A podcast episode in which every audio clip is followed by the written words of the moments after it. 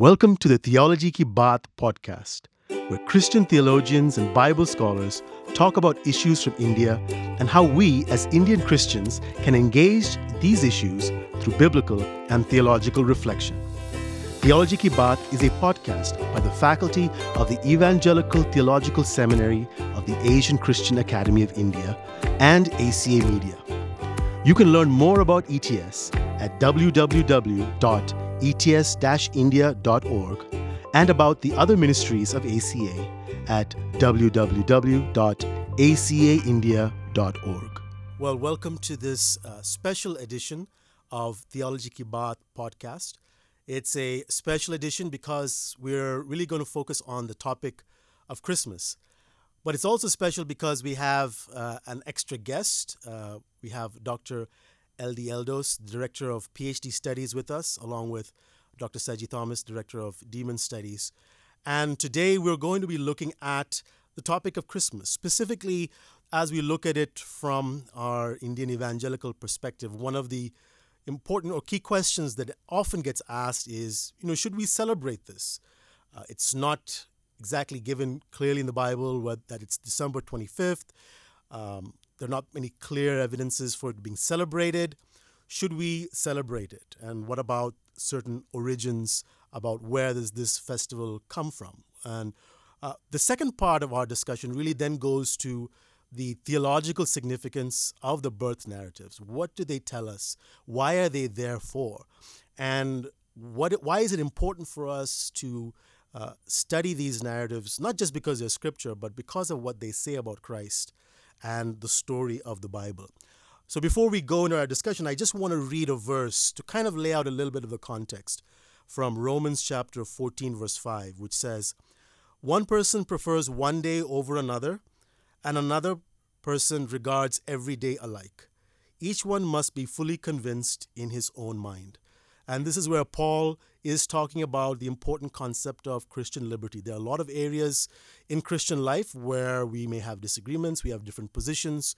What we're talking about, at least the first part on whether to celebrate or not, is not a foundational doctrinal issue. The second part about what this means about the person of Christ that is significant and that is very foundational. But the first part is, again, something that we have to look at in the context of Christian liberty. Different communities will have different reasons to celebrate and to not celebrate. We can hear each other's reasons out, but we can respect uh, their decisions to do so or not to do so. And I think it's important to keep that first part of our discussion in the context of Christian liberty. So, with that, let's go into the question of the celebration of Christmas. Now, in India, among evangelicals, like I said, there are there are debates. Some argue we shouldn't celebrate it. Some have been celebrating it as part of their tradition for many years. What should evangelicals do? And I know that many times people in the churches they want definitive answers. They say, "Tell us what is the correct way."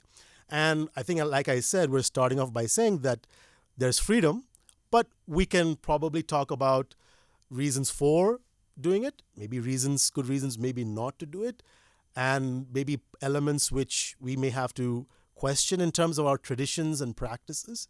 But I think that's where we want to start off the discussion. In the practical side of things, should we celebrate Christmas? And so I'll open it up to either one of you to start saying what you guys think about that. All right. Um, uh, thank you, Dr. Stephen, um, for uh, the second uh, topic that we have selected, quite a timely one. And uh, thank you, Dr. Uh, Eldy, for joining us. Um, uh, this, of course, I think is um, quite, quite a nice balance here. We have a theologian and, um, you know, myself from a pastoral point, although I like to think that I think theologically as well. Uh, but I think it strikes a good balance because the church need um, theologians uh, to inform and to teach and uh, to challenge us, and uh, the pastors, you know, bring the seal and the pastoral care to the members to guide them, you know, on a regular daily basis. So this this is a good topic, uh, a topic as an example also for many other such topics as we think about it. Uh, so coming to the point, should we celebrate Christmas? The answer, of course, is yes, because uh, it, uh, uh, it it reminds us of the most important doctrine, Christian doctrine of uh, the second person of the Trinity coming down into this world, and so Christmas is a doctrinal celebration. Um, now, having said that, you know there are other sub questions. If we do it, when do we do it? How do we do it? And when uh, is uh, or how? What are the advantages of celebrating Christmas, uh, or any other programs, and um, or any other Christian celebrations? There are also uh, questions like: Are there challenges to celebrating? Um, and, and now I'm speaking more as a pastor are there challenges to celebrating Christmas? What are some things that we add on? Uh, and uh, pastorally, what are some challenges we face with people guiding them, uh, thinking them through issues? Uh, but the answer is should we? Yes, we should celebrate Christmas. That would be my answer. Dr. Eldy. Uh, thank you, Dr. Stephen and uh, Dr. Saji, for having me on this show. And this is exciting topic to talk about and I think Pastor Saji rightly mentioned that we must or we should celebrate uh, Christmas. Of course, then the question is is December 25th the, the day to celebrate or January 6th, as some of the Eastern traditions do? Uh, the date, of course, can be a problem. Uh, you know, that is for some people, they don't necessarily, as uh, Dr. Uh, Stephen just read the text, don't want to prioritize one day over another. So they may have a problem with it. But the basic question is uh, should we or should we not? And with a caveat, I would say yes, we should. And the caveat is this that in the Old Testament, God had definitely ask the nation Israel to remember certain days as special. Uh, the day of Passover, uh, especially the festival of booths, they were supposed to reenact as an entire nation uh, in dwelling in booths, basically temporary shelters or tents today, what we can call tents.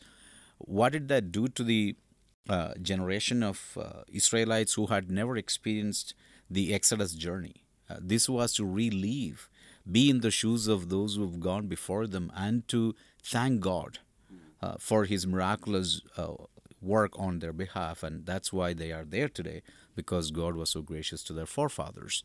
Uh, having said that, because this is something, of course, God had directly demanded the people to do. And with regard to Christmas, people would say, of course, then it's not commanded in Scripture. Right. Uh, right. Well, th- that's the caveat. Of course, it's not commanded. Uh, but then uh, we uh, celebrate, uh, or most Christians, evangelical Christians, would think that we should have uh, a December 31st year end observance mm-hmm. and the New Year observance, right?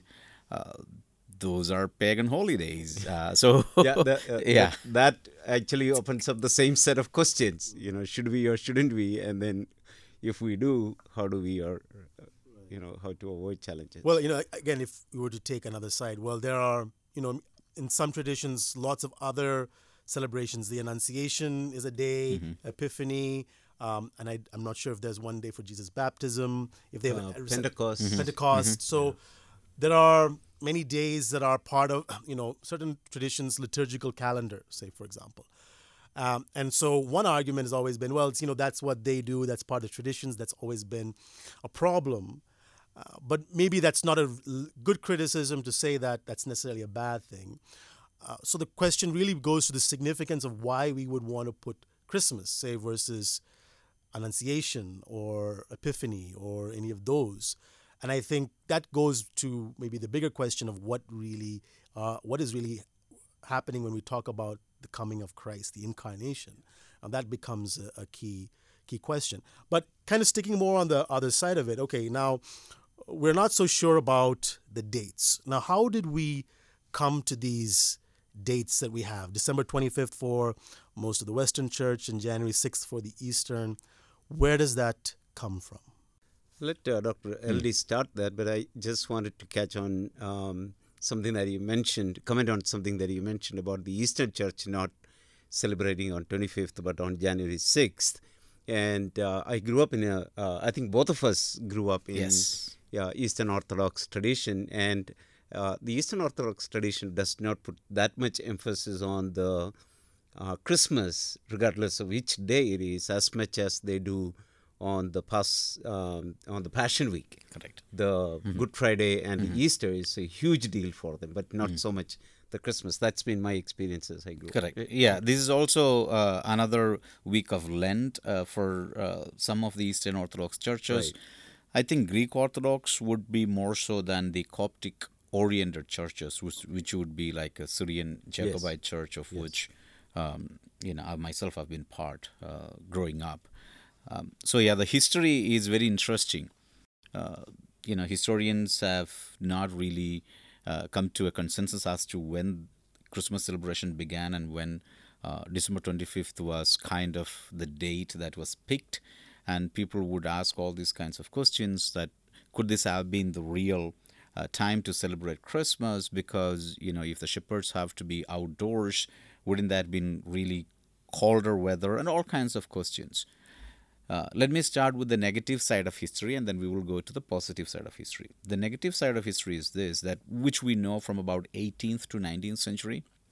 Uh, about 1846 or so, we began to talk about uh, the critical scholarship and they began to talk about how Christianity had adopted pagan practices whether that is with regard to baptism, because mystery religions had already practiced baptizing for the dead, which uh, Paul references in 1 Corinthians 15. Uh, so these people were basically the liberal scholars, people who did not necessarily uh, treat the Word of God, Bible as God's Word, inerrant and infallible Word of God. For them, Christianity was just a copycat of Judaism, but an improved version of Judaism and then with uh, Constantine's conversion and uh, Roman Empire becoming a Christian empire, uh, they said, you know, the pagan practices, because Rome was a pagan uh, empire, uh, the pagan practices were now Christianized. Sometimes, as Christians, when uh, we become Christians, like, you know, each church is reflective of the culture that it is part of, we Christianize culture, right? Um, whether it's leaving uh, shoes outside the church uh, or, or those kind of, you know, minutiae of issues uh, we would try to highlight because it's part of the culture. So the question was this that did early Christians or after the empire had become Christianized, did Christians simply Christianize the pagan practices? And some would like to think that yes. But the reason they want to say that, that this is what has happened is to undermine all other doctrines we uh, truly Right. treasure and value. Right, right. So we can't undermine that aspect. So, but uh, going back to the 19th century, they began to say that okay, there was a cel- celebration uh, of um, uh, Sol Invictus, uh, the unconquered sun. Uh, this was done by uh, Julian, the emperor. Uh, Aurelius had uh, done this earlier, but Julian was also known as Julian the Apostate. Uh, who would be the grandson of Constantine the emperor, who became uh, the emperor in uh, uh, 361 AD and 363 he uh, died at a young age, about 30 plus years old. Uh, he died. Um, so he uh, against Christians uh, because of Christian uh, veneration of Christ and talking about Christ being the Sun of Righteousness. That the language lingo was already there uh, in Christian uh, vocabulary. He wanted to make a point saying that let's have a day for the real, uh, the celestial object, you know, the sun, the celestial body, the sun. So Sol Invictus, uh, or the unconquered sun in English, uh, was a day that was uh, designated, and this was uh, on December 25th. But then there were other reasons why this day was particularly uh, familiar. In Nordic countries, this was celebrated, and, and other places. Uh, it's because that is the winter solstice. You winter know. solstice. Yes. Yeah, the days were uh, correct, becoming- short. And, yes. Yeah. Yeah. Correct. And then they are awaiting for the uh, new birth of the sun. Uh, by about mid Feb, the sun would come. So the celebration of uh, cutting trees, bringing that in uh, to remind the people that, hey, green. Uh, leaves will come out and, and you know all kinds of other uh, celebrations and other uh, things were added on to the christmas day so critical scholars would say christians later on from about 16th century and they would often uh, blame it on the Lutherans or Luther himself, who made December 25th such a prominent day, saying that this was just a pagan practice, but uh, it was the mis- you know the mistake or, or the error on the part of Luther who made it uh, such a significant day, and then Christians just followed it uncritically. So this was a pagan day. That is the negative history. Yeah. Uh, the positive side of the history is this: if we about from third century, if we look at uh, the the day, uh, for example, Cyril of Alexandria uh, would talk about in third century would talk about various dates being proposed for uh, the birth of Christ. From August, September, October, November. Different dates were proposed. So he was saying that look, there's already a lot of confusion Or within the church, there were different Yes. views about which day. Correct. Okay, okay. And different heretical teachers were Right. uh, Promoting you know yeah promoting and, and and you know pitting for one day over the other and then uh, later on if you look at in the history of the church what we will find is that when john chrysostom uh, became who was a pagan priest who became a, a christian uh, preacher who was converted he actually preached against any pagan practices, even Christianity having anything to do with uh, paganism at all. And he uh, spoke against them. Uh, the uh, Donatists, uh, of which Augustine was a member, and then later on who would write against, they themselves would talk and, and uh, viciously or, um, you know, very vocally against any uh, pagan adaptation, Christians adapting any pagan practices, but they all celebrated Christmas. The Donatists, John Chrysostom, and others all proposed that we must uh, celebrate Christmas because uh, this is something uh, in which we are telling the whole world of this good news. Without the birth of Christ, there can't be the death of Christ. I mean, uh, some churches, of course, uh, would uh, you know put more weight on Easter uh, versus Christmas. So the argument is that if Christ is not born, how could he die? Uh, so so then later on, by about fifth century, uh, many Eastern churches were already celebrating Christmas, and the date were sliding between uh, December twenty fifth and January sixth. Hence, to accommodate that, the twelve days of Christmas. Although Right, these right, days right, the twelve right, days yes. of Christmas is before December twenty fifth. Right. It used to be there to count, account for this uh, the disparity between the dates, and the way they arrived at the date uh, was uh, very uh, scientific. It might look like, but very uh, detailed, intricate theological rationale. They would say that because Christ was crucified, again, two dates, uh, the East versus the West. West, uh, March 25th, and uh, for the East, it's April 6th. Again, 12 days between the uh, between the two, the differences as in Christmas. So they would say the day Jesus was conceived is the same day he died. That is the understanding because he was born to die. The idea was this that the very you know the the annunciation, the announcement of Gabriel to Mary was this: He will save his people from sin. Hmm. Right. So Jesus was already designated to die even before he was conceived. That was the announcement. So they would then calculate the nine months of gestational period from the death of Christ Right. because So they you- believe that Jesus died on the same uh, day that he was conceived. So then he would be born nine months will be December 25th. December 25th. Or if you Or- took April uh, Exactly. 6th, you will get uh, Yeah, Jan 6th. Okay. Exactly. That's how we get the dates. So, what if we were to look at uh, some other, maybe some views which hold to maybe a har- harder biblicist approach to to, to Christian life? Uh, if it's not in the Bible, then we shouldn't do it. And I think probably the problem with that is the Bible doesn't say a lot of things. Uh, for example, one of the examples I give is you know evangelism. What does the Bible say about how do we do evangelism? Do we give tracts? Uh, do we speak to people? Do we do it open air? Very important practice, but it's not prescribed. And so uh, there may be some who want to say, you know, if it's not in the Bible, then I refuse to do that. Well, then you'll probably not be able to do a lot of different things. And that's also viewing the scripture uh, with an intent that it doesn't have. In the sense, the scripture is not intended to give you a day by day playbook of exactly everything you are to do.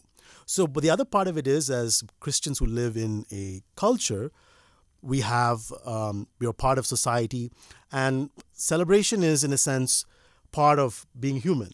And you look at the Old Testament festivals; those had theological meanings, but God was understanding the social dimension of what those uh, acts meant and how they communicated.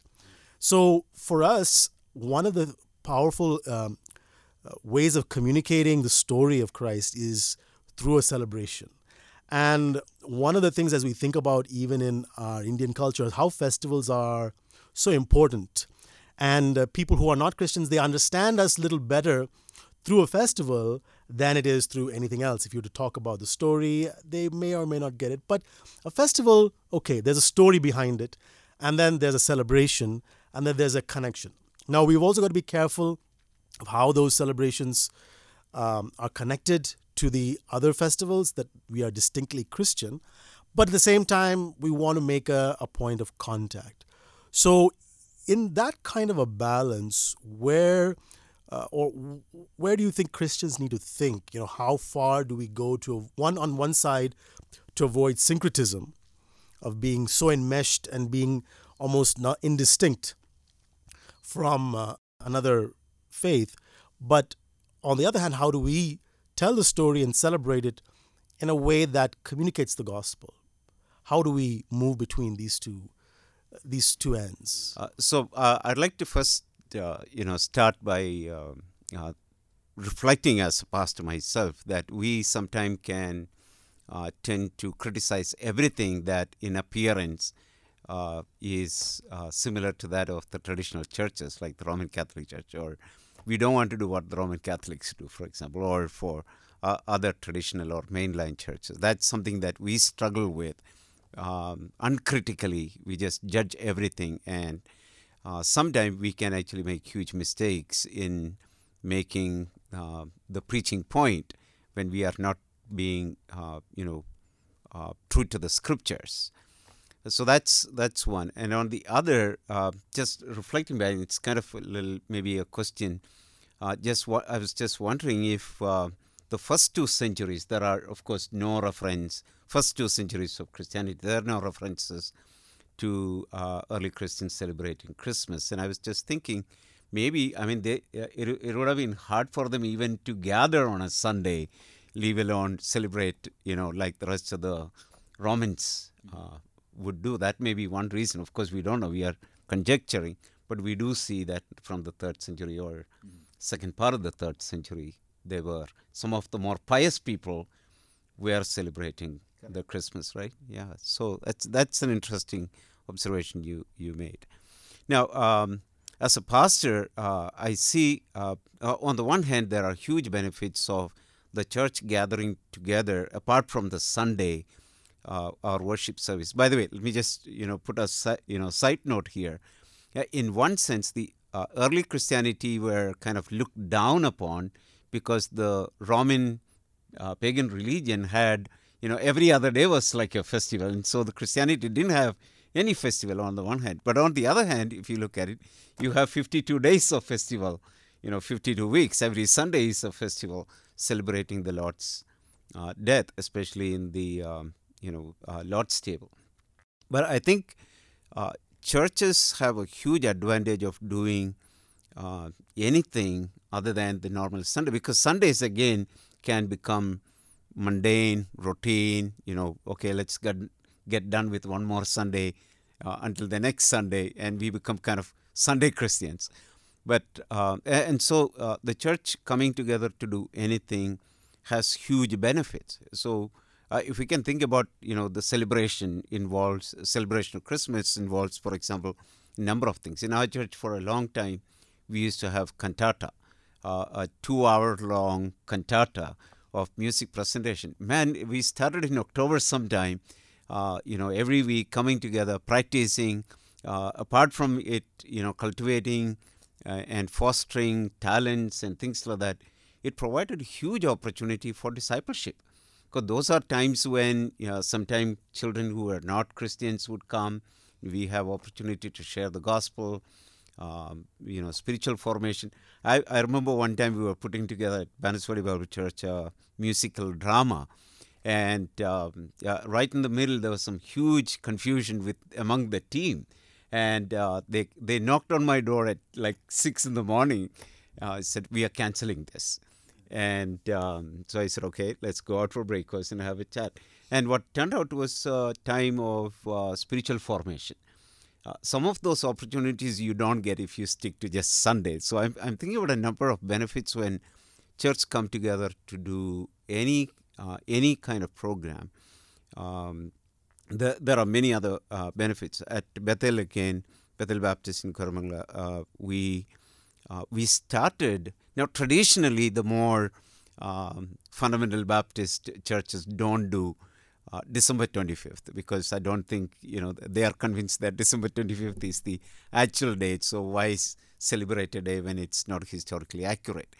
Uh, whatever the case may be, uh, we our first founding pastor thought that we were at, at that time in Koramangala, a new suburb, and a lot of people had to drive extra at that time. I mean, uh, there's no comparison to how much we drive now to go to church. But at that time, you know, driving five kilometers is too much to go downtown to their own churches. So having a Christmas service on uh, on the Christmas day provided an uh, you know great opportunity for the neighbors uh, to come and participate in the service, and it provided an opportunity to share the gospel. And so we, for the longest period of our church, we are now 40 years, uh, or 39 actually, uh, we had the Christmas Day service. But somewhere along it became like too redundant.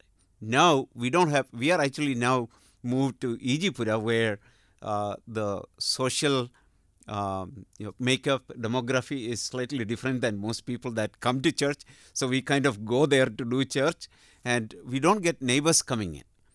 We get people from far because they look up for a church, Baptist church maybe on the Google and find us and then they come. So uh, the Christmas Day service doesn't serve the same original purpose as in the beginning. And so we thought about why don't we cancel it? And that's when we realized no, no, no, you can't touch that day. and so, uh, you know, the people who have joined without knowing the meaning and the purpose of why we started having that service, they said, you can't touch that day. You have to have a Christmas service. And then the question is, why? Uh, and, and the answer, of course, is we have always done it. so uh, one of the challenges of repeating these kind of things is we have always done it. It's part of our tradition that we we perpetuate without really understanding the meaning. Um, I think anything that we do in the church, we, the present congregation, the present pastors in the congregation, must ascribe meaning to any symbol. So Christmas is a symbolic day. So we must ascribe, we must explain why are we doing what are we doing. And if we can't do that, then we are just repeating and perpetuating a tradition meaninglessly. And people are people and people would rather hold on to something rather than the truths of the scripture. So that that would be my first response. Well, and, I think that shows the power of tradition as communities. Traditions have a, such a binding effect on what forms us and have such a formative power that you know we can't dismiss it so easily we can't want to say, hey, let's always remove tradition. Sometimes we have a tradition of always breaking traditions. That's become a tradition in itself that we don't have a tradition.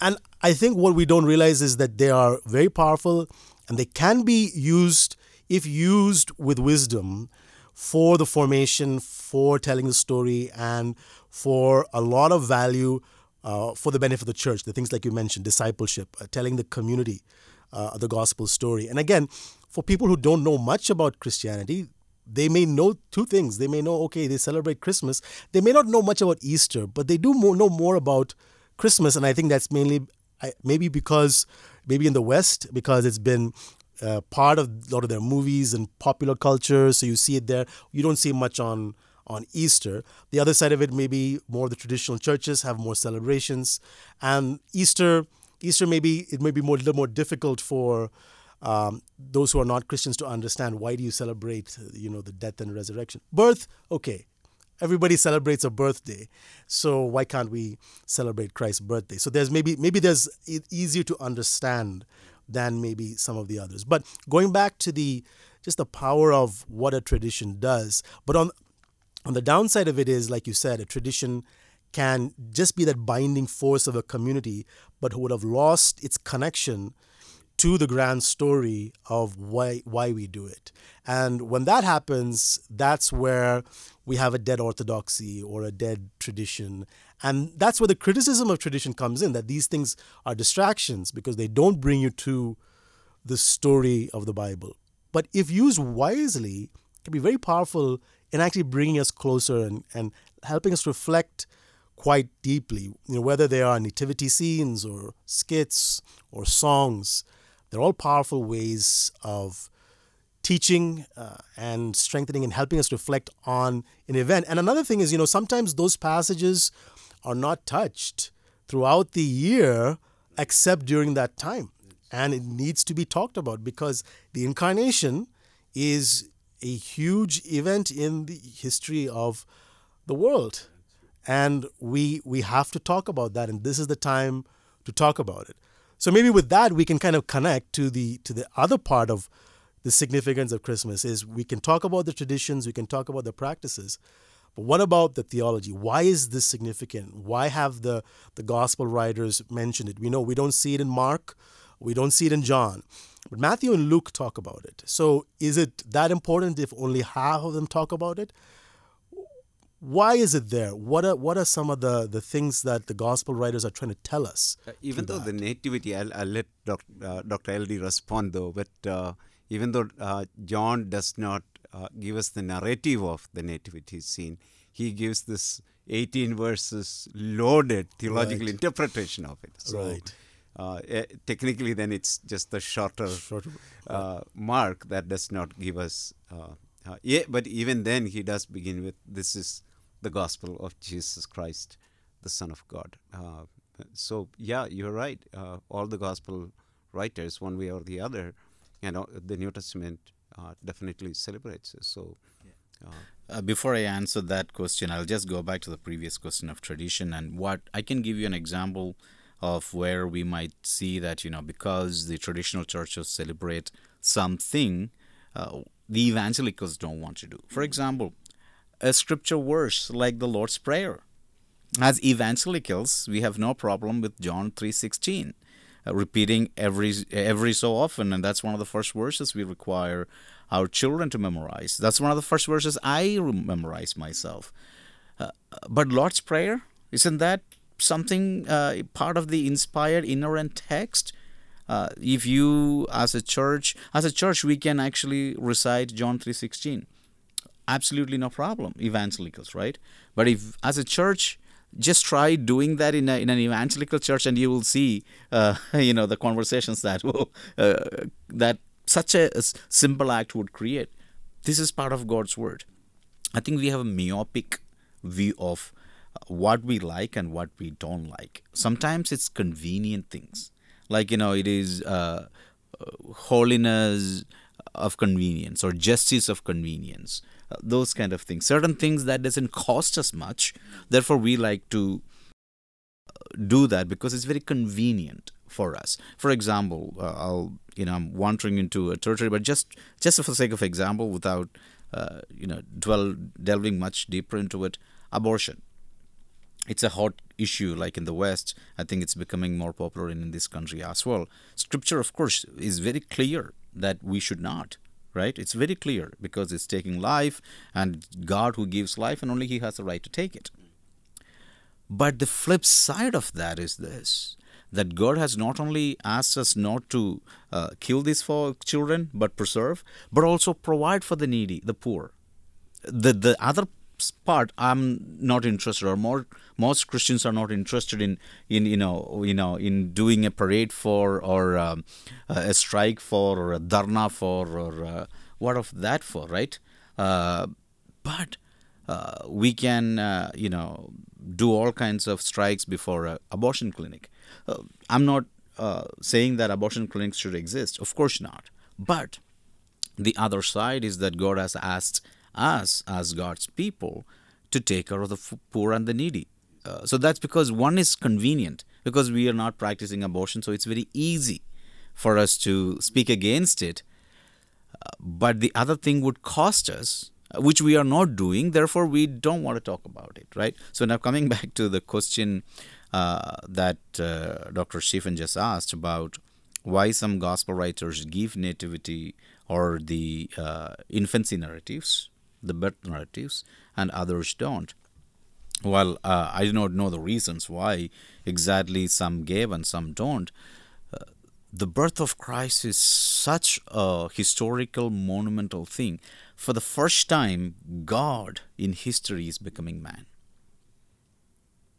It is such a pivotal, such a crucial thing uh, for the gospel writers to talk about. And of course, because the gospel was written to different audiences, whether Matthew to the Jewish audience, you can see him connecting that with their father, the great father, Abraham. Genealogy goes and, and stays with Abraham. Whereas Luke's audience are more universal or, or uh, cosmopolitan in that uh, regard, and therefore he goes all the way back to Adam, the first man uh, maybe a Jewish versus a Greek audience um, or a Gentile audience, because again, uh, what matters to them uh, is a little bit of different kind of genealogy. What the writers are trying to do is this: by doing that, they are trying to portray significance as to where do they belong in this story of God. Because this is a story of God creating the entire universe, creating the first humans, Adam and Eve, and then we uh, their fall you know disobedience and sin and the fall and then all of us as romans 5 12 following talks about becoming sinners and and death entering into the world it's still god actively involved in this broken creation uh, you know in, uh, implementing his plan of redemption and where do we come in with regard to that. That is why infancy narratives or the birth narratives are so important to the gospel writers, at least to those two audiences that uh, the Holy Spirit led them to write to, because the, the gospel writers are putting their story within the story of God. We are created by God in His image and likeness. Marred as it is because of sin, God is still involved uh, in this universe and He is interested in you and me as individuals and this is our connection to Jesus Christ. If you want to know how you would like to be connected to Christ, as a Jew, of course, you would like to be connected to Jesus through Abraham, the great father, and of course, the genealogy would trace all the way back through David to Jesus. Uh, and for a, a, Gentile who has nothing to do with the Jewish origin or the particular nationality, would like to know, hey, where, where's my role? Where do where does God come into my picture? and and luke tells us this is how uh, god comes into your picture and you're part of god's story this grand narrative therefore for them this story is very important just think about it for a second after god creating the whole world the universe uh, even more important than that is god becoming man isn't that something worth thinking about worth talking about uh, and that is why even um, you know the uh, Magnificat, the, the song of uh, Mary and, and Elizabeth, and then uh, Simon, the Benedictus, right? Uh, the blessing of Simon of Jesus. Eight day old Jesus was taken to the temple, and then there is uh, him praising Jesus and praising God because he says salvation has come. My eyes have seen the, the, salvation, salvation that has come right? Because these people are eagerly waiting for the salvation and and this is the moment of salvation not just the death. And sometimes i think evangelical christians we have a misplaced theology. We don't sometimes think i'm not saying everybody this is an overgeneralization of course there there are exceptions but generally speaking evangelicals don't think that the birth of christ is as important as his death mm. sometimes not even resurrection mm. Uh, there was one interesting statement. Evangelicals are good explaining why Jesus died, but not why Jesus lived. uh, and I think that goes back to your point: is is this birth? Because the focus is always on the death, and because of course the writers spend so much of the passion narratives on that, there's right. I mean, rightly so. Hmm. There's a lot of weight there. But what does the life mean? And the birth is really the beginning of that that whole story and and without which there is no salvation for us see uh, the life of christ is just as salvific as his death and his resurrection. Go to the book of Hebrews, Hebrews 5, 8 following, it says, The Son of God learned obedience for the sake of us who were disobedient. I mean, what does it mean for the Son of God to learn obedience? Just think about it for a second. He is the very definition of obedience. God to learn obedience is unthinkable. Of course, it wasn't for His sake that He learned obedience, it's for our sake. So, without Him living a perfect human life, He couldn't have completed those. Uh, and He does that. So, uh, and and in Hebrews uh, 4 again, um, and in chapter 2 also, Yeah, I was actually mentioned. thinking of Hmm. Hebrews 2, where it says, Flesh and he blood, had yeah. to be made Yes. like his Yes. brethren. And then the chapter concludes Yes. with the high priestly role, so that we have an Mm-hmm. access through our brother. So the, the birth of Christ in the flesh Mm-hmm.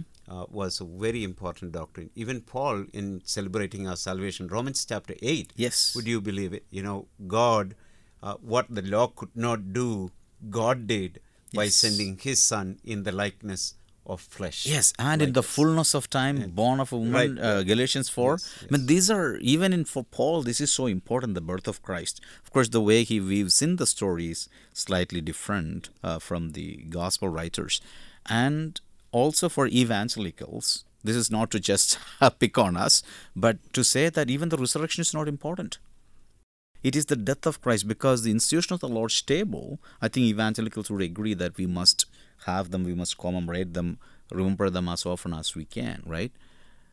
But Paul says in 1 Corinthians 15 that if Christ is not raised from the dead, we are still in our it's still in our sins because what does that mean? Christ would have been like any other 600 or so people who claimed to be messiahs by Jesus' time.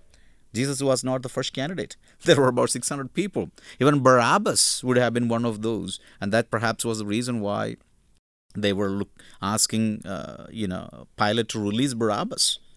Because what was the question of the disciples after Jesus' resurrection?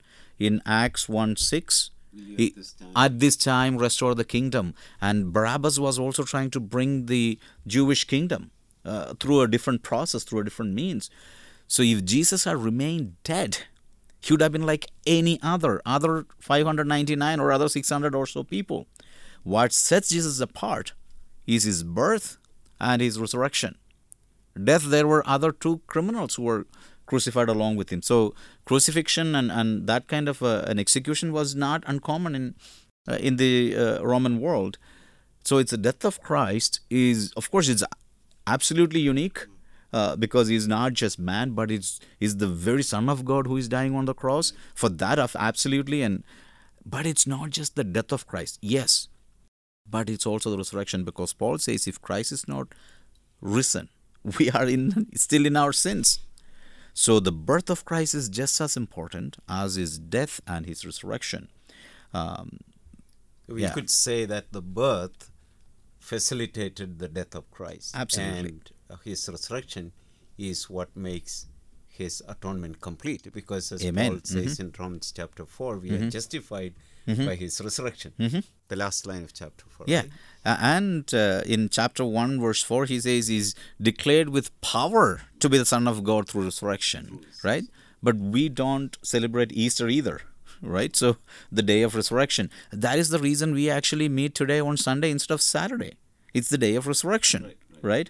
Uh, so we still worship on Sunday, but not on Easter Sunday, right? We have uh, a problem because I think, uh, as Dr. Saji had mentioned earlier, we uh, like to throw the baby with the bathwater sort of situation, right? Uh, traditional churches do it, so we don't want to do it. Or guilt by association.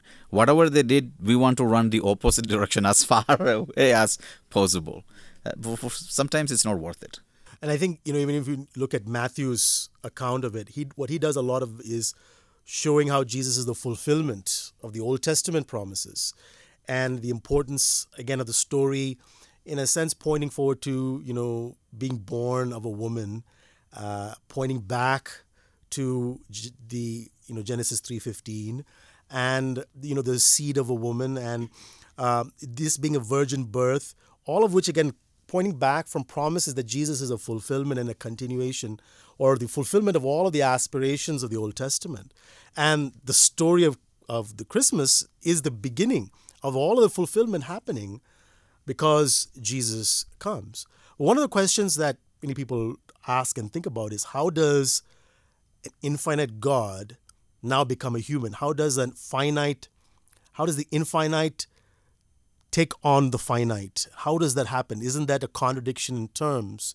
What happens? How does that how does it exist Christologically, if you were to ask? And does the does the Christmas story help us help us with understanding that a little better? I think it definitely does because that is why uh, many churches and, very early on they have recognized the power of the story of Christmas because unlike in any other religion, and especially the Greco-Roman world, uh, they were uh, used to so many kinds of uh, fabulous stories, uh, you know, extravagant, outrageous stories about, uh, you know, the the birth of the gods. This is unlike any of those, and that is why, for the gospel writers, when they place the story uh, of Christmas or the infancy narratives, they give so much importance and details in, in some sense. Not everything, but there's a lot of details in it, whether when he was born or, or under uh, which uh, governor and under which Caesar historically he was born. To say that this is the point in time in human history because God is beyond space and time. But this is the God who created the universe, who, who has been part of this universe. While he has been a transcendent God, he has always been involved with this universe. But this time it's going to be different. His kind of involvement is going to be different. He is going to physically come into this world, born as a human. Of course, human beings were created in the image and likeness of God. And now that God whom a God who created humans in his own image and likeness, when he saw that humans have failed and the image and likeness was not restored or, or lost, here is God himself, the Son of God himself, becoming man to restore that in full obedience to uh, the Godhead. So the story of Christmas is, in that sense, is the story of the Son of God coming down into this world. Uh, it is the condescension of God right? Uh, in um, we read in uh, Second Corinthians eight, uh, Paul says, right, though he was rich, he became poor, so that you, through his poverty, might become rich.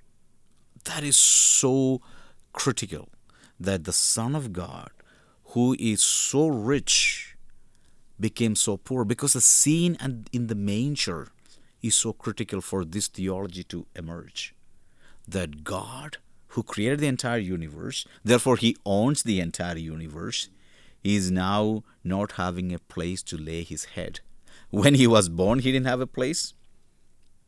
And uh, when the disciples come to Jesus, Jesus tells the same story. Hey, I didn't have a place when I was born. My story is still the same. I haven't built mansions here. Unlike some of us, you know, we would like to have a better life, even if our birth was pretty uh, obscure and uh, not in a great uh, setting. We would like to upgrade, right? We would like to, uh, you know, better future.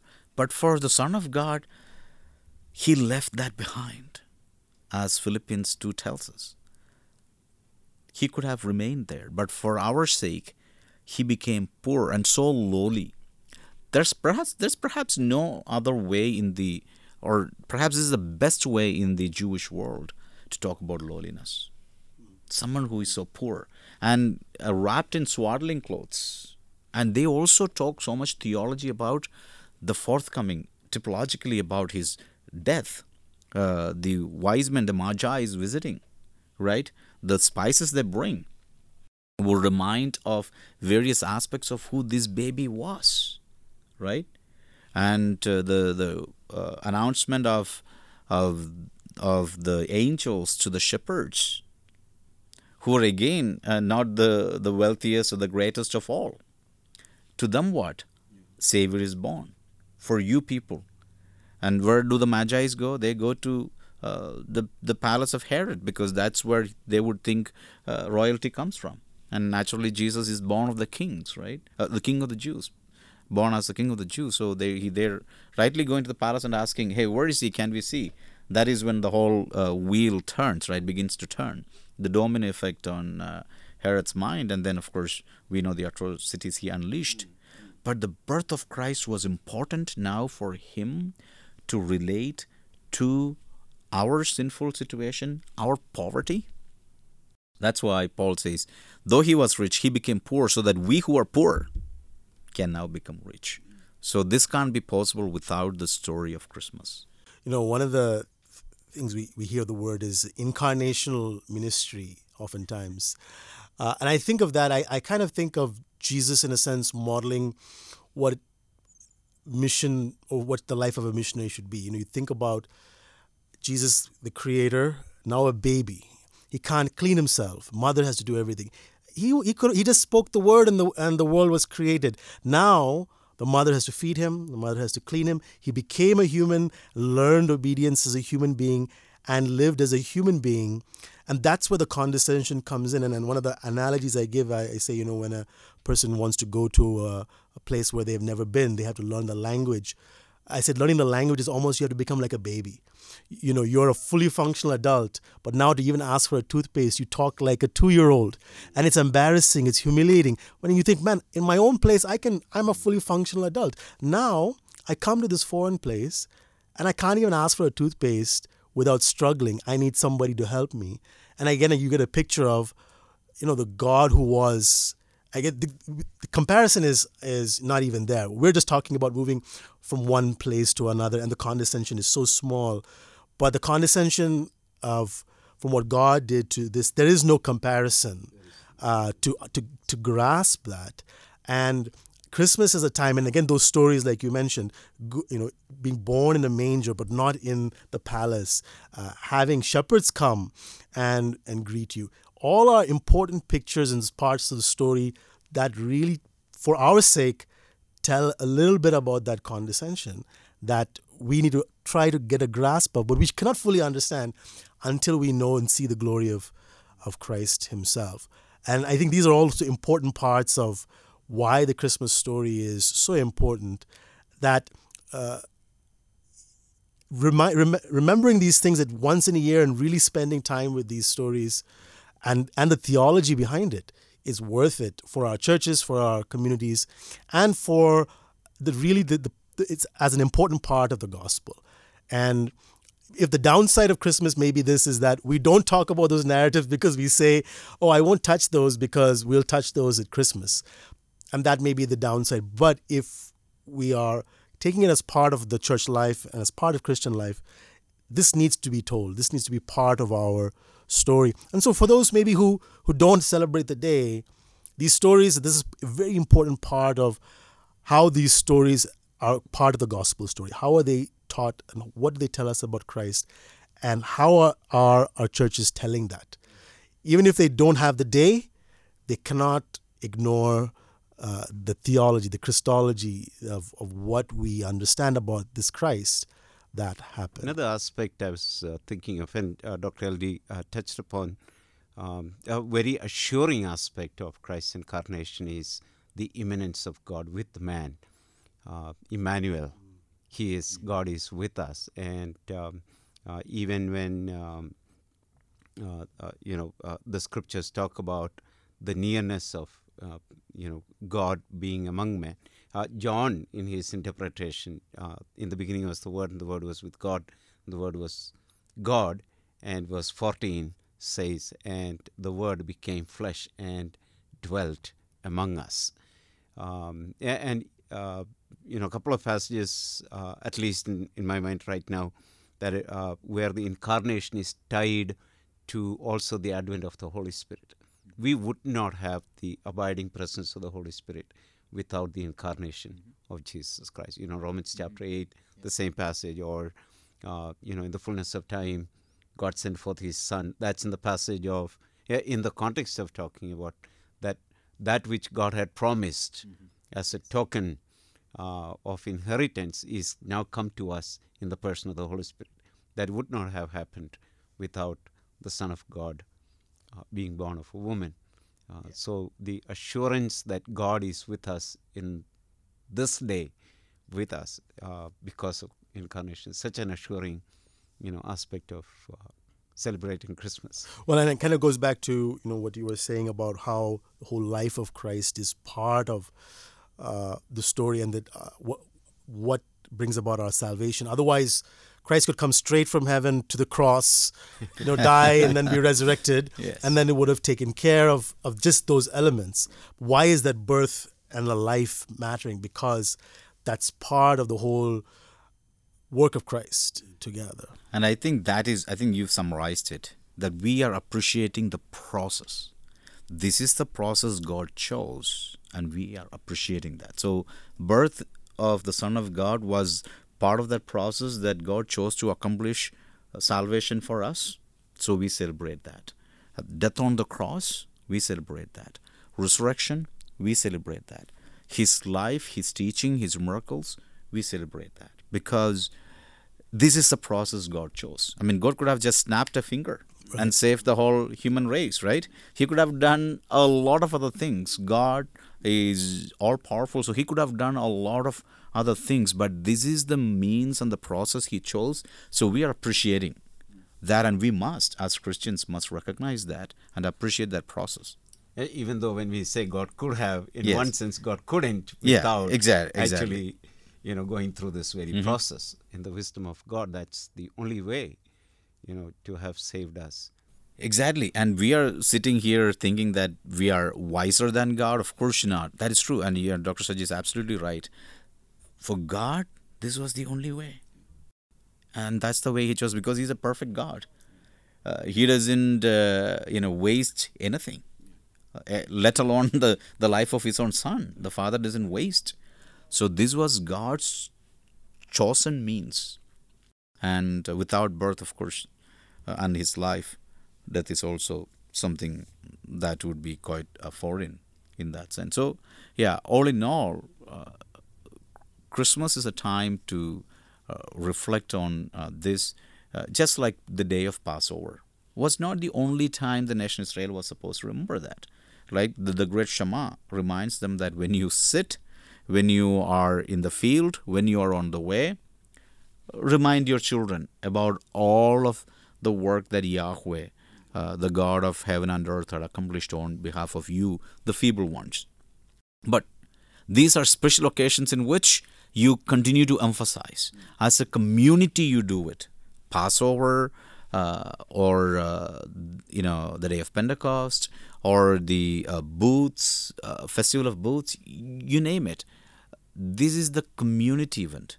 Individually, people could, of course, remember because at home you are teaching your children, so you're probably going through this process. But there is the community aspect of it. So, celebration of Christmas also brings communities together. So, the communal aspect of God's work, uh, just like in the Old Testament, the, fest- the days of festivals were appointed so that the community could come together, all the while they're reminding their children every day of what Yahweh had done. So is, I think, uh, these special occasions, if used the right way. Do we have the potential to misuse, abuse? Of course. With any good things, we have the potential. Uh, so that is, of course, uh, part of the tradition as well. Yeah, and I think that's the other side of it when we, you know, see the commercialization, um, and of course, people are going to use and take advantage of of it for their own benefit. It's still incumbent upon the Christian community to be the ones who tell the story and say why this is important.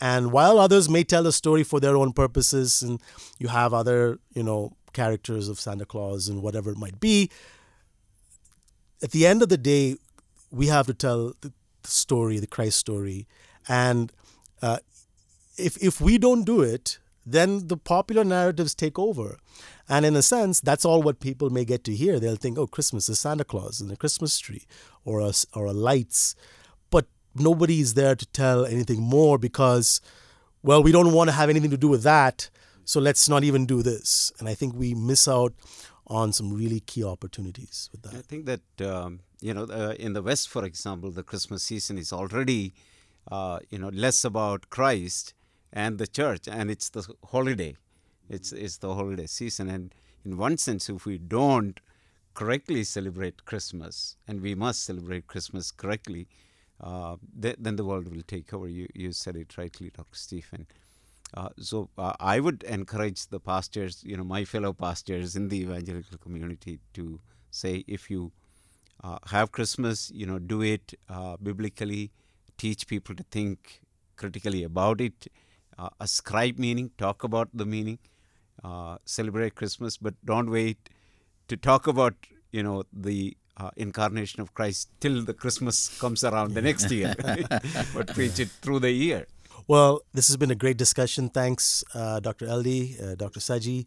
And we hope that all for you, all of you who are listening, that uh, this has been a helpful discussion, both practically and theologically. Again, the, good theology is very practical, and as you can see, that the, the Christmas story is again a very foundational part of the story of Christ. We cannot forget that. And with that, we want to wish all of you a blessed Christmas, and may you celebrate uh, the incarnation, the coming of Christ, and as we reflect on his condescension and his humility, may that be our desire that we become more like Christ in every way that we serve each other and the world around us. God bless. God bless all of you. Thank you for the opportunity. Thank you for having me. God bless. Thanks so much for listening to this episode of Theology Ki Baat. If you have any questions or have topics or issues you would like us to discuss, please email us at baath, B-A-A-T-H, at acaindia.org.